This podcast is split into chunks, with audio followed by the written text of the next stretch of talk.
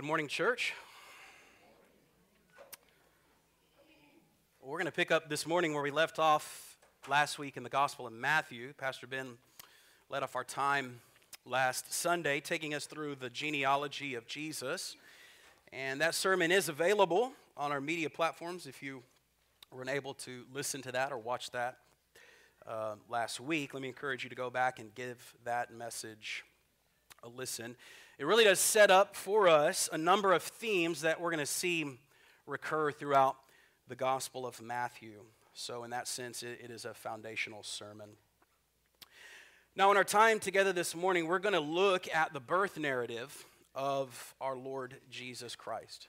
His birth narrative as presented by Matthew is found in chapter one, verses eighteen through twenty-five. So if you have your copy of God's Word, I want to ask you to turn to that passage, Matthew chapter one, verses eighteen through twenty-five.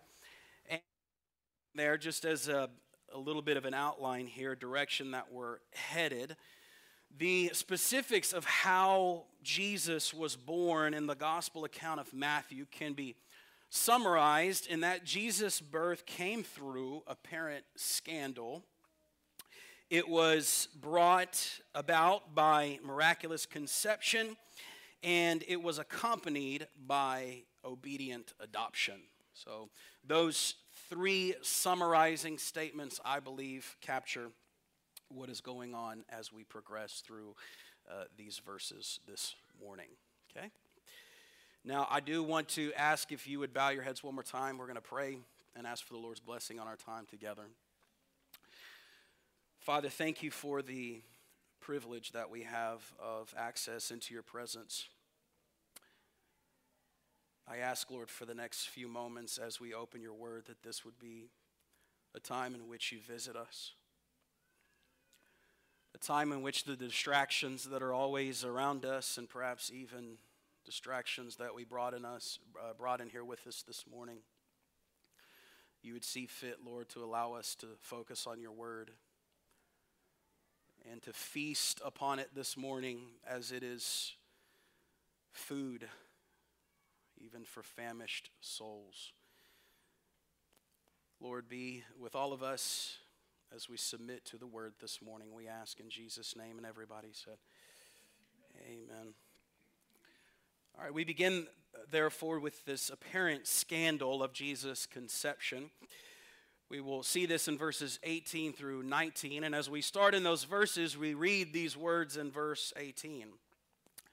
Now, the birth of Jesus Christ took place in this way. Note first the words, in this way. Those words simply clarify for us that Matthew wants to write about how Jesus came into this world. A lot could be said about other aspects of the birth of our Lord. And in fact, there will be some things that are said even in this passage on, for example, why Jesus was born. But at the top of that list and as a heading for these verses stands the question of how Jesus was born. Now, before we move on from this verse, one other word to draw your attention to is that little word, now. That little word transitions us away from what was previously said about Jesus to what is said about Jesus in these verses. And what was said previously about Jesus, which occupies verses one through seventeen, is what we saw last week, his genealogy. And to sort of review some of the key things in that passage, what we saw there was the biography, if you will, of Jesus. Like other biographies, Matthew traces the lineage of his subject. But different from other biographies, the genealogy presented here has less to do with the facts about one's background and more to do with the theological importance of this person. As such, what Matthew is doing with his presentation of Jesus is connecting the genealogy of Jesus to the outworking of God's plan for this world. We know this because Matthew makes a pretty big to-do uh, about Jesus coming from the line of Abraham and David. Remember that we saw that from last week. And as verse one tells us, just right out of the gate, the book of the genealogy of Jesus Christ, the son of David, the son of Abraham. Now, both of these followers of God were majorly important figures in the Old Testament. Uh, to them, God made covenants that would become the backbone of the story of the Bible, this plan of God for the world. And just to rehearse those covenants for a few brief moments, to Abraham, God made the Abrahamic covenant. Uh, this was a, a unilateral covenant, meaning the promise was made in one direction. It was from God to Abraham. All right?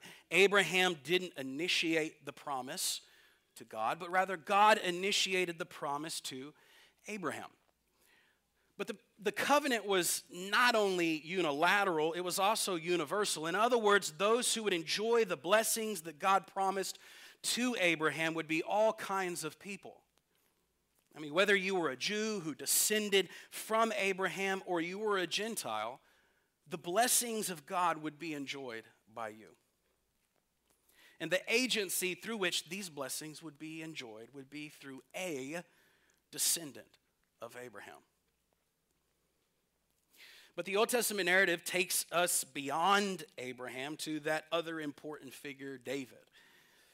It was to David that God's promise to Abraham was extended and further developed. This promise is called the Davidic covenant. The promise of this covenant was given to King David, who was a descendant of Abraham.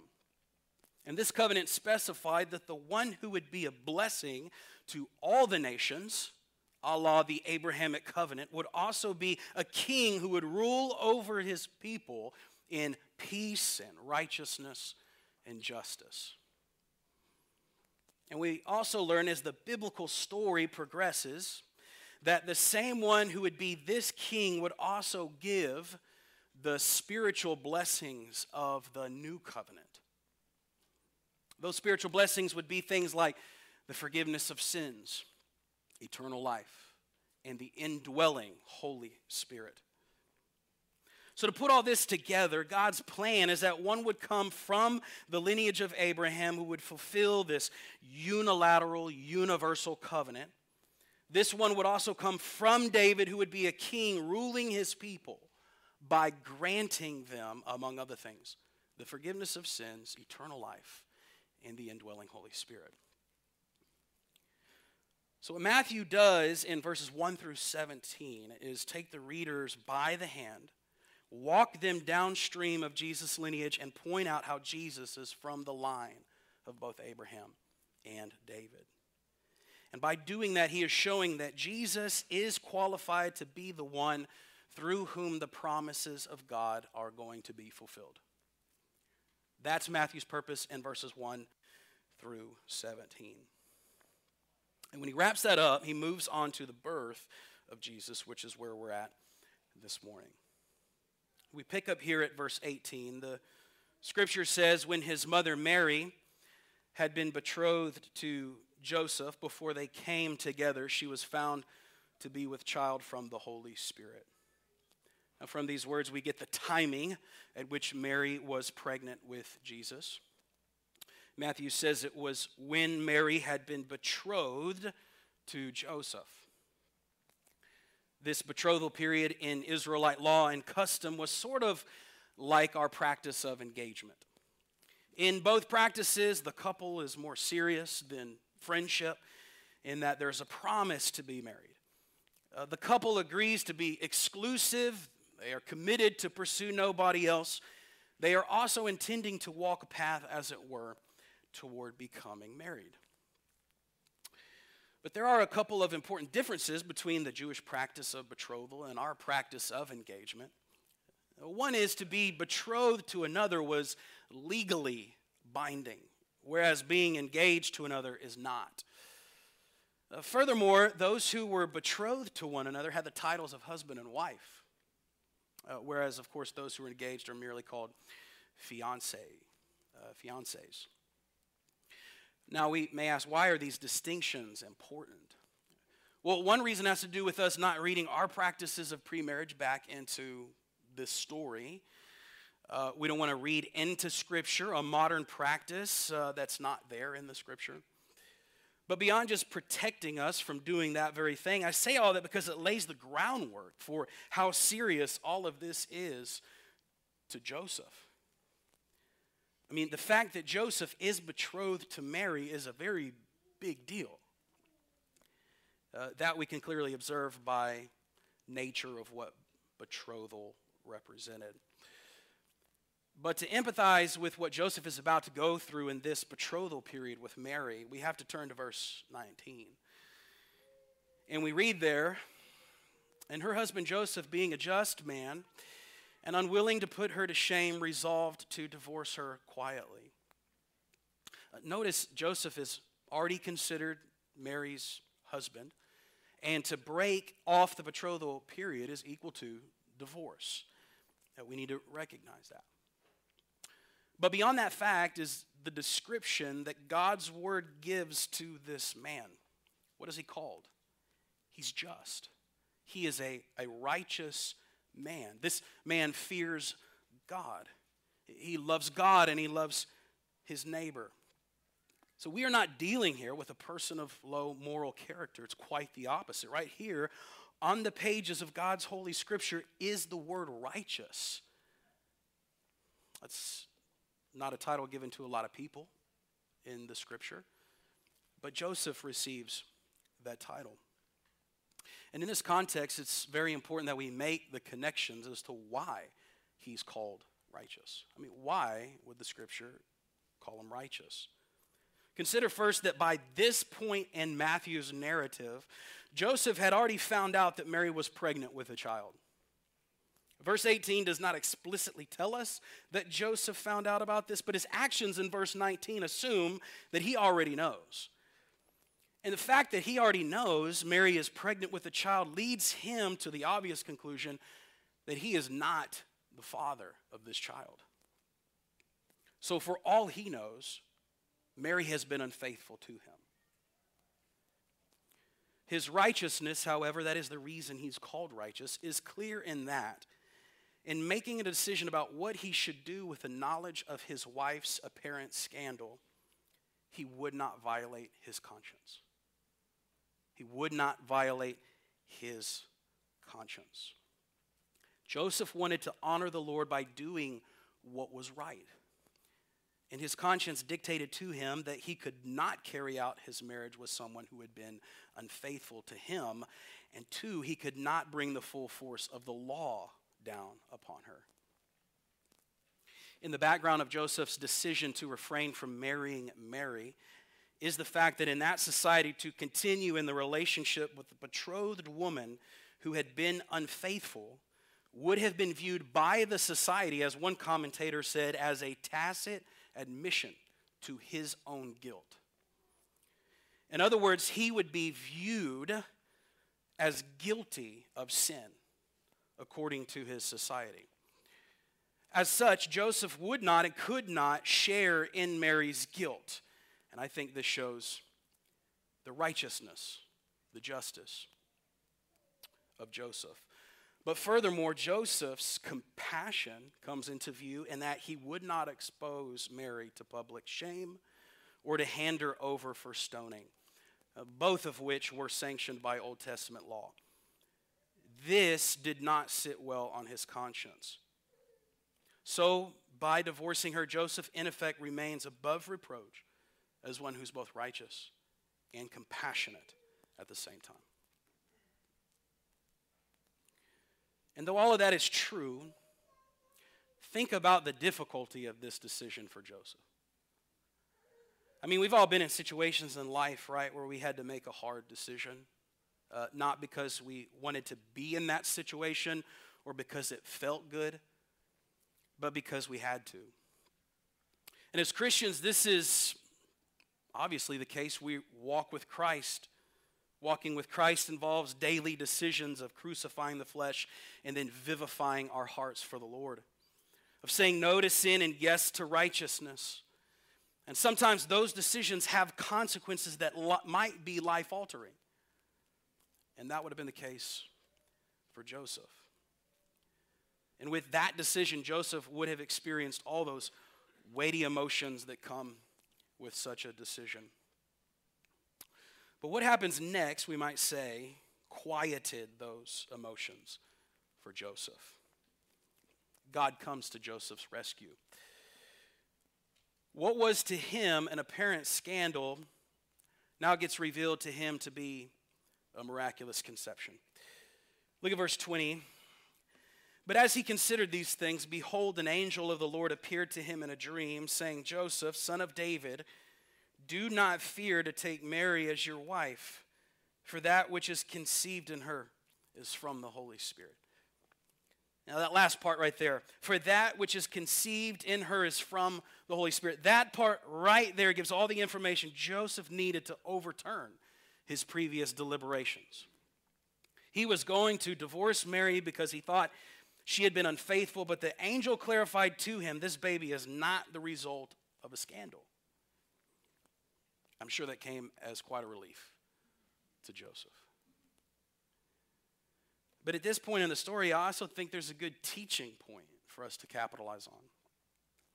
Joseph was making decisions as best as he could with the knowledge that he was given, right?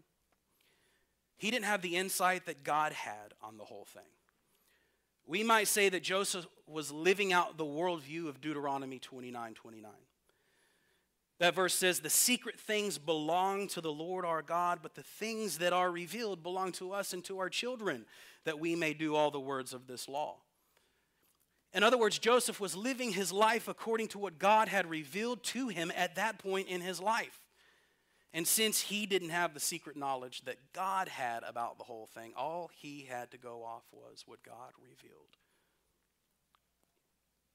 I think we too have experiences like this in the Christian life, don't we? Um, maybe not angels showing up in our dreams, giving us um, divine revelation, but certainly God showing up in our lives and interrupting some course of action that we thought with all the information we had was the best and faithful course of action. But there are times in life when we execute that plan, but then God prevents us from going that particular way, right? Or he redirects us to go a different direction. And what we learn from life with God as the shepherd of our lives is that life can only be lived as we move forward.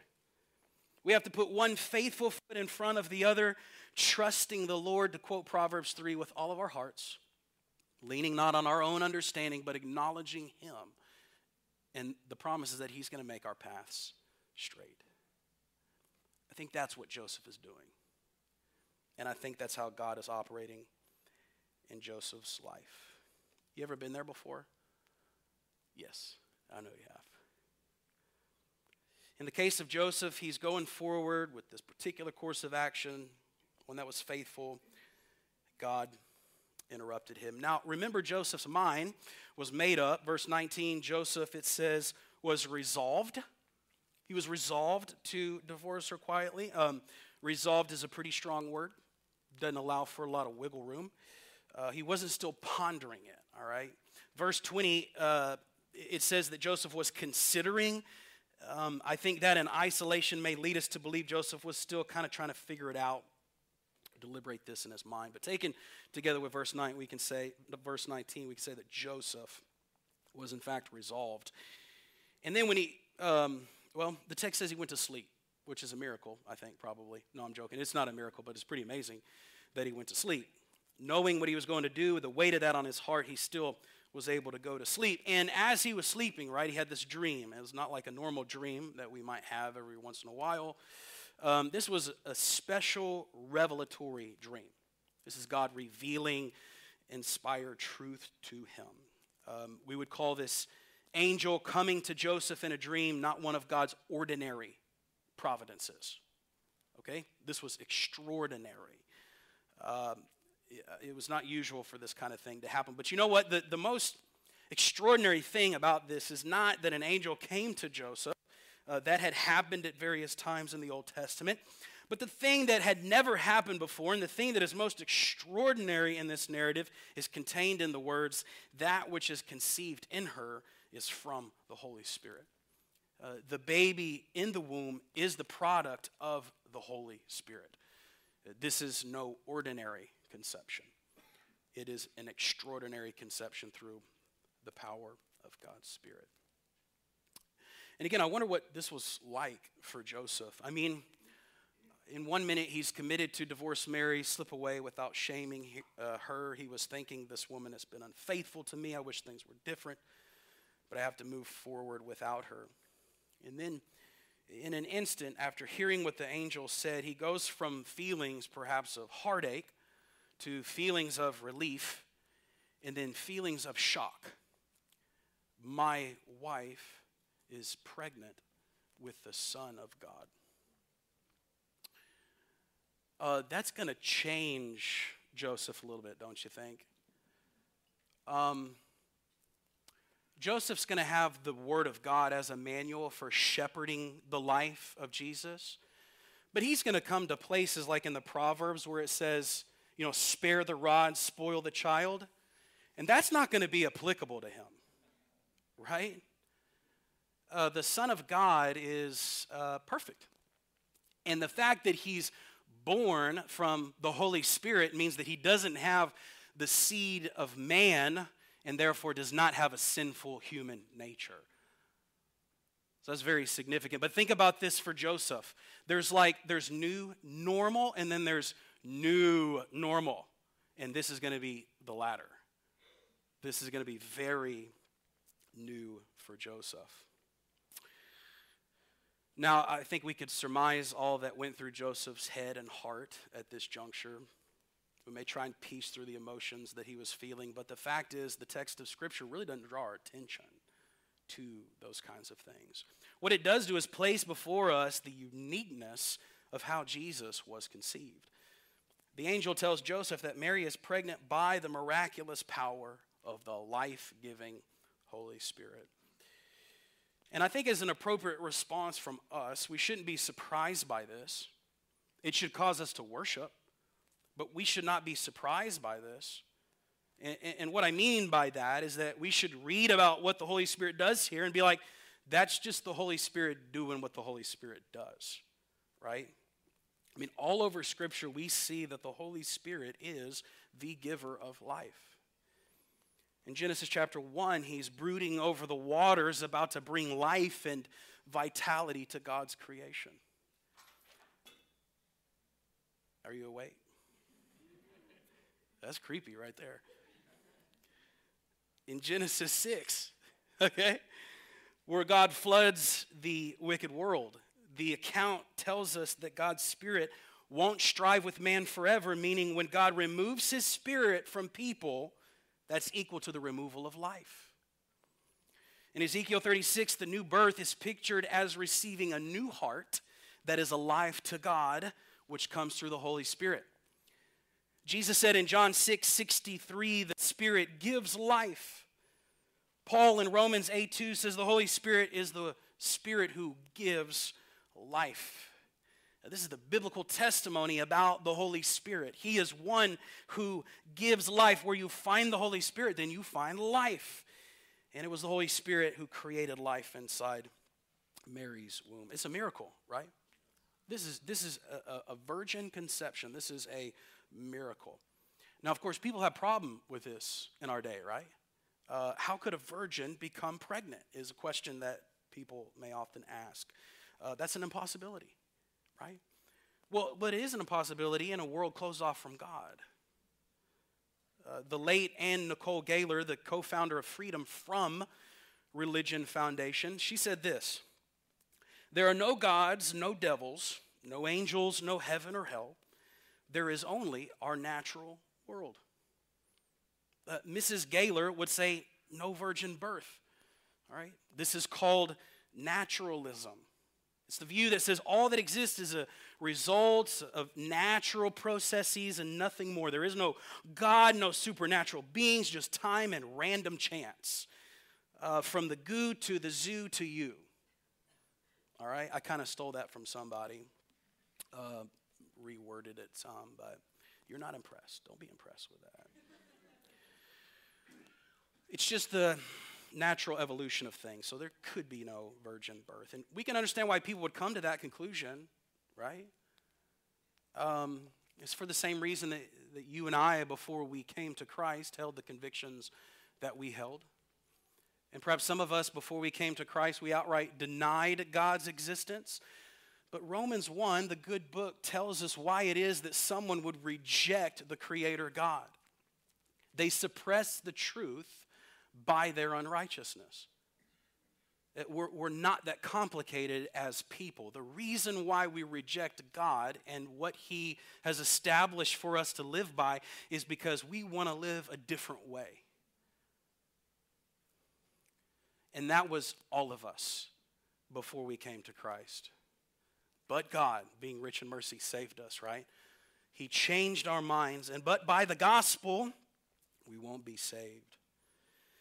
So when those scales, they, they fell off in our lives, it wasn't that difficult to accept a virgin birth, right? Uh, what is a virgin birth? For the God who can create everything from nothing, right? Uh, cause fruit-bearing trees to come out of the ground. That's day three. That's pretty miraculous. Or tell a lifeless Lazarus to get out of the grave. I mean, th these things are things that we have no problem believing because we believe in a God who's powerful enough to do these things. And indeed, He created life within Mary's womb, and that life is the life of Christ. So the angel testifies to Joseph that the Holy Spirit is responsible for the life of Joseph in Mary's womb. The angel says more, however. Look at verse twenty-one. We read that Mary will bear a son, and you shall call his name Jesus, for he will save his people from their sins. Uh, the Hebrew word here for the name Jesus is Yeshua, which means Yahweh is salvation. Yahweh is the name for God as revealed in the Old Testament.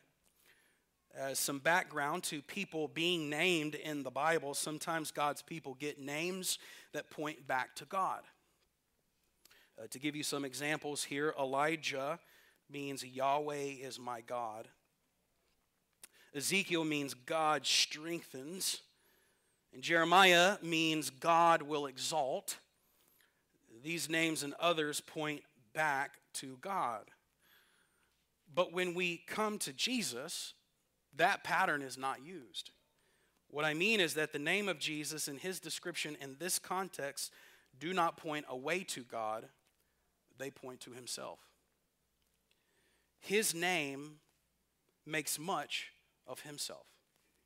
We can recognize this by, again, establish, establishing that Jesus' name means Yahweh is salvation. So Jesus' name points to the one who saves, namely Yahweh, right?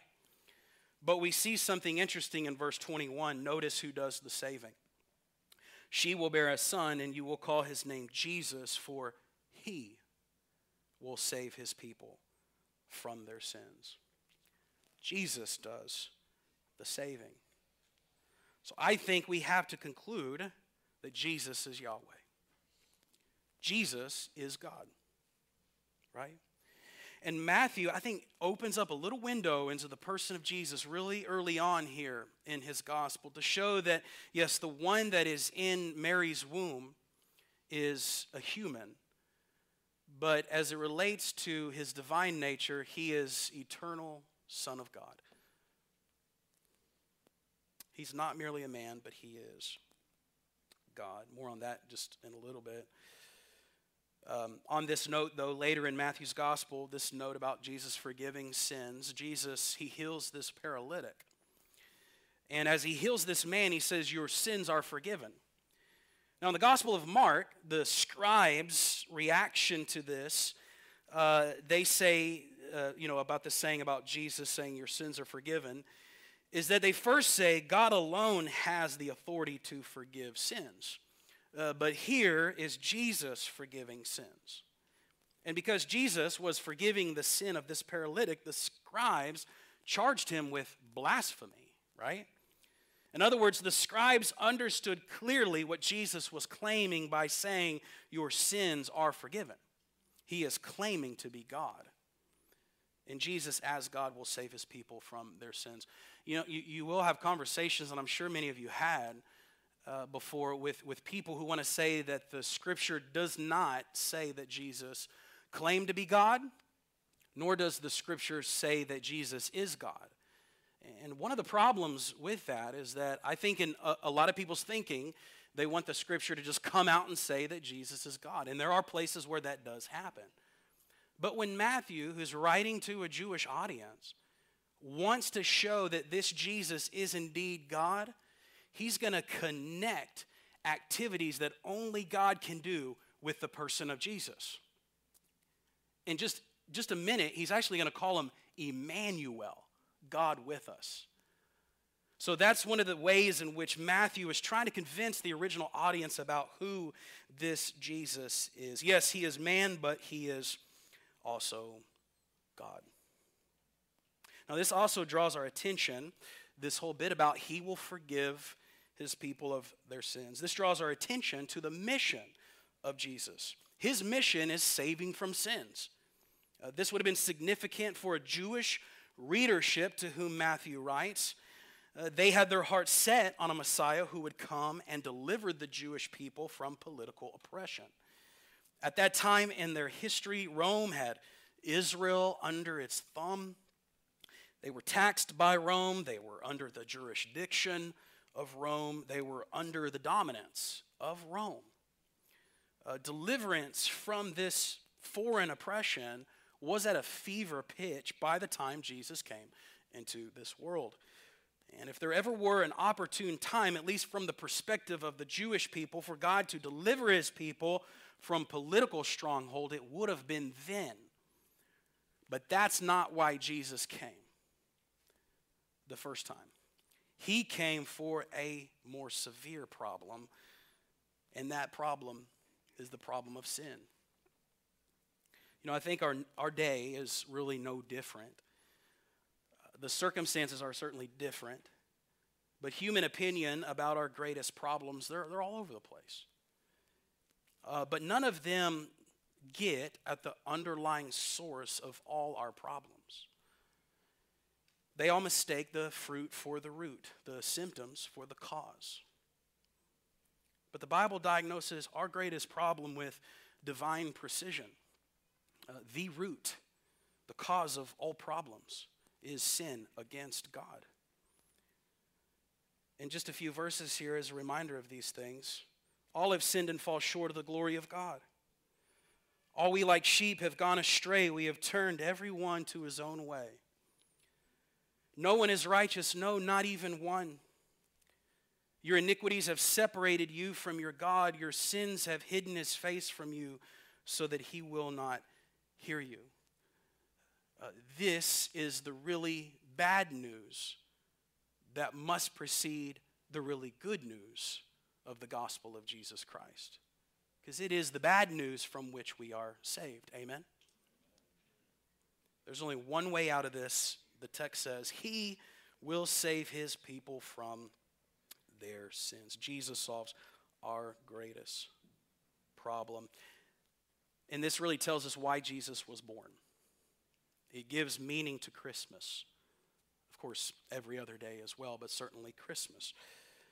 The reason why Jesus came to this earth was to save sinners. It would be right to say that the purpose of Bethlehem was Calvary.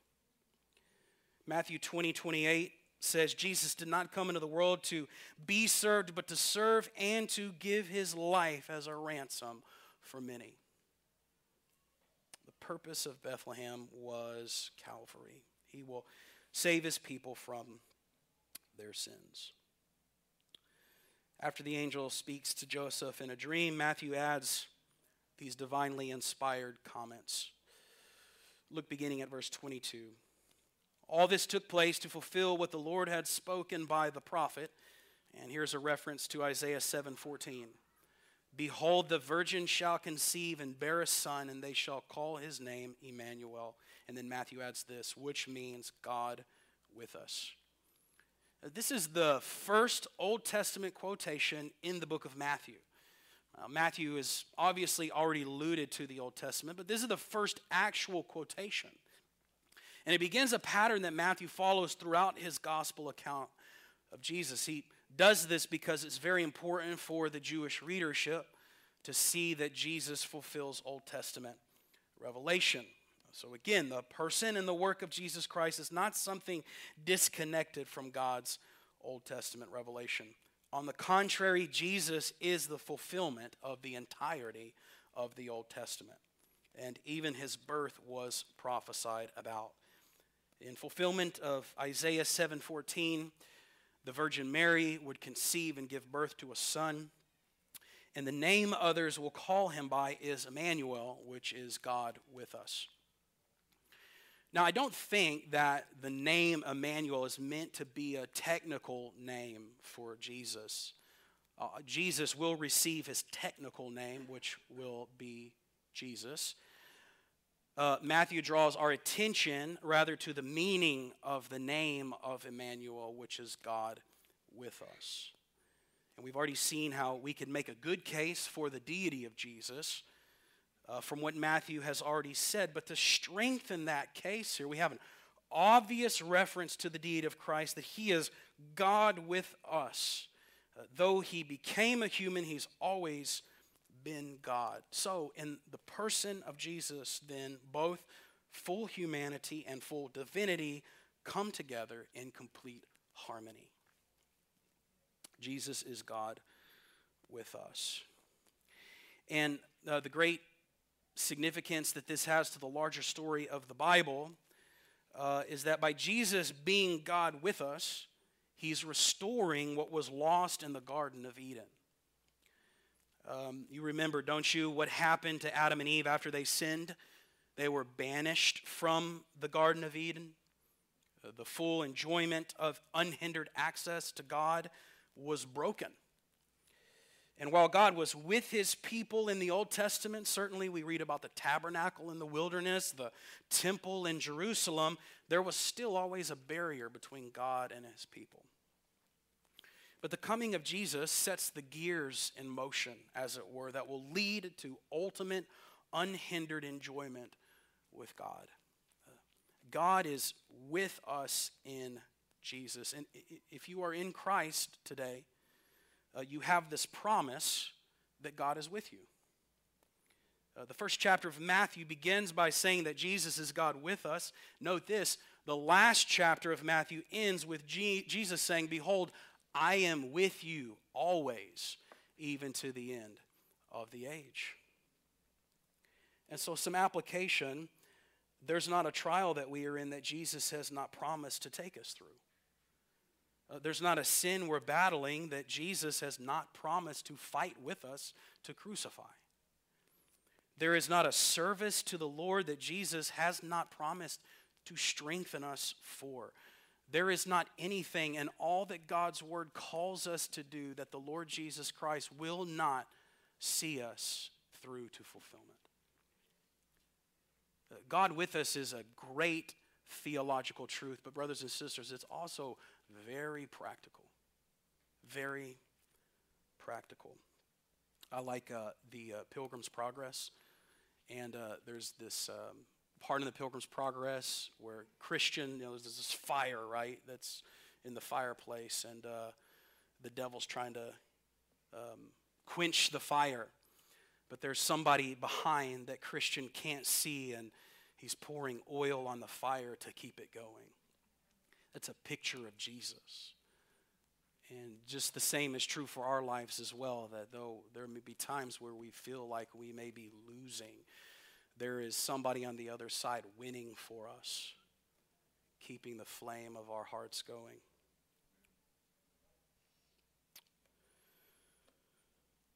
Jesus is God with us. It's good theology, also very practical. So with all that we could, uh, with all that, we could say this isn't a normal birth, not your average person in Mary's womb. Joseph has learned that this is, you know, all of this from this dream that he had. But uh, the question is going to be at this point, um, what, what will Joseph do? Will he follow through? Will he take Mary's hand in marriage and name Jesus, Jesus? Well, this leads us to the third aspect of Jesus' birth into this world. He came through obedient adoption. We read beginning at verse twenty-one, when Joseph woke from his sleep, he did as the angel of the Lord commanded him. He took his wife, but knew her not until she had given birth to a son, and he called his name Jesus. Uh, Joseph fully obeyed here the commands of the Lord. He did exactly what God wanted him to do. He took Mary as his wife, and he called his name Jesus, clearly acting out on his ob- obedience. You know, it's interesting that we see nothing about Joseph saying anything. Uh, he just does. Uh, this is why, according to church tradition, Joseph had come to be known as um, quiet Joseph. He's not recorded as speaking. Matter of fact, in all of the Gospels, it's never recorded that he says anything. Uh, this is really interesting because in the birth narratives of the Gospels, we read about Mary speaking, Elizabeth speaking, Zechariah speaking, though he was mute for a little bit, an angel speaking, Herod speaking, the wise men speaking, so on and so forth. But we never read of Joseph speaking. Kind of interesting, isn't it? Now, maybe it's because Joseph was on the quiet side. I mean, he was a little shy of a guy. Um, perhaps he kind of quietly went about his business. Maybe. But we can't say that for sure because the scripture says nothing about the kind of personality that Joseph was. What we do learn is that Joseph is a man who, when God speaks, he does. What we learn is that when the heavenly commander issues a command, he says, yes, sir. So I think that we're on good grounds to conclude that when the scripture is silent on Joseph's speech, it's because we are to observe his obedience. I think that's what Matthew is doing with the account here, is putting front and center for us a man who faithfully obeyed the Lord. And of course, his obedience looks like this. He takes Mary to be his wife and names the child in her womb Jesus. Now, this act of naming Jesus was really significant. In that day, naming a child was the privilege of a father. By Joseph naming Jesus, he was signifying his adoption of Jesus as a legal son. Joseph, catch this, the text says he is a son of David. He takes Jesus into his lineage, and so Jesus has the legal birthright to the Davidic throne. That's how that happens. That is how Matthew can present to the Israelites, the Jewish people, that Jesus has a legitimacy to the throne. And of course, it all came about by the obedience of this man, Joseph. But just when we think that Joseph's godliness stops there, the text says in verse twenty-five that he knew her not until she had given birth to a son. Joseph forwent his conjugal right. Uh, he, he's now, as a married man, completely within the boundaries of God's good design for marriage. But he was, and get this, he was committed to keeping the doctrine of the virgin birth pure. That's why he did what he did, was to keep that doctrine pure. So, of course, no one could come along after Joseph and say, was it really a miraculous birth, or is this just Joseph's son? There's no doubting. And Joseph was committed to keep that teaching pure. So the, the portrait that we have of this man is one who is a model for us of godly obedience. He becomes an example of one who used his life to preserve the truthfulness of God's word. He used his life to preserve the scripture. And as a question for all of us, do we use our lives to preserve doctrine? Do we see our life as one that, like it says in Titus two ten, adorns the doctrine of God our Savior?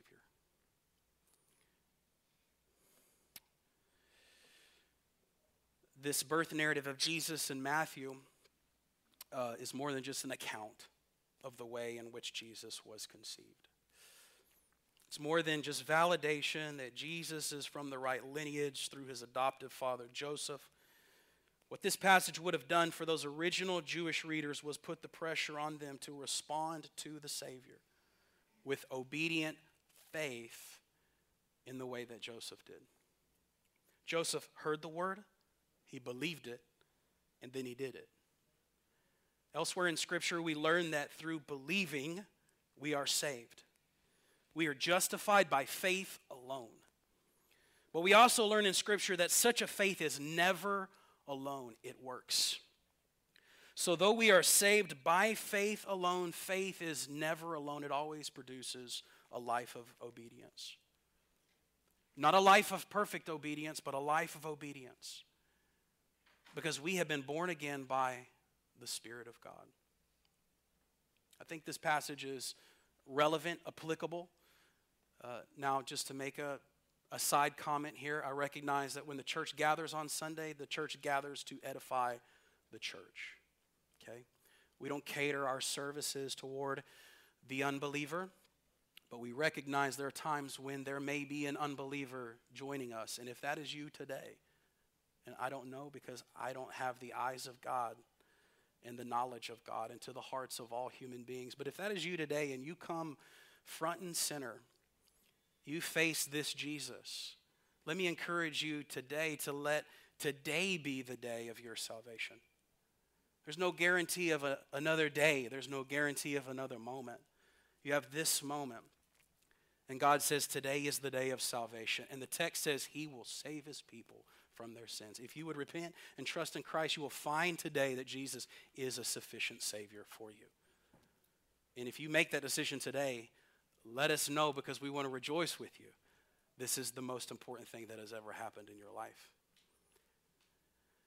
But for those of us who are Christians, we're gathered here today, we see this person, Joseph. We see his obedience. And I think we're inspired by this man, by the life of this man. So while all this is really about the birth of Christ and who Christ is, we get a lot of press about Joseph, and I think that's not by accident. God wants us to see the life of a man who, when God spoke, Joseph did. And I think God wants us to be encouraged once again today and challenged once again today to be the kind of people who don't just talk about obeying, but do it. And brothers and sisters, the same Holy Spirit that gave you life when you were first saved is the same Holy Spirit that lives in you now, who will make you able to do what it is that he's called you to do. So there's not a single thing that God calls you to do today that you cannot do by the Spirit's power. Amen? Amen. Might we be found faithful to the Lord this week? And we'll see you back together next Sunday by the grace of the Lord. Let's pray.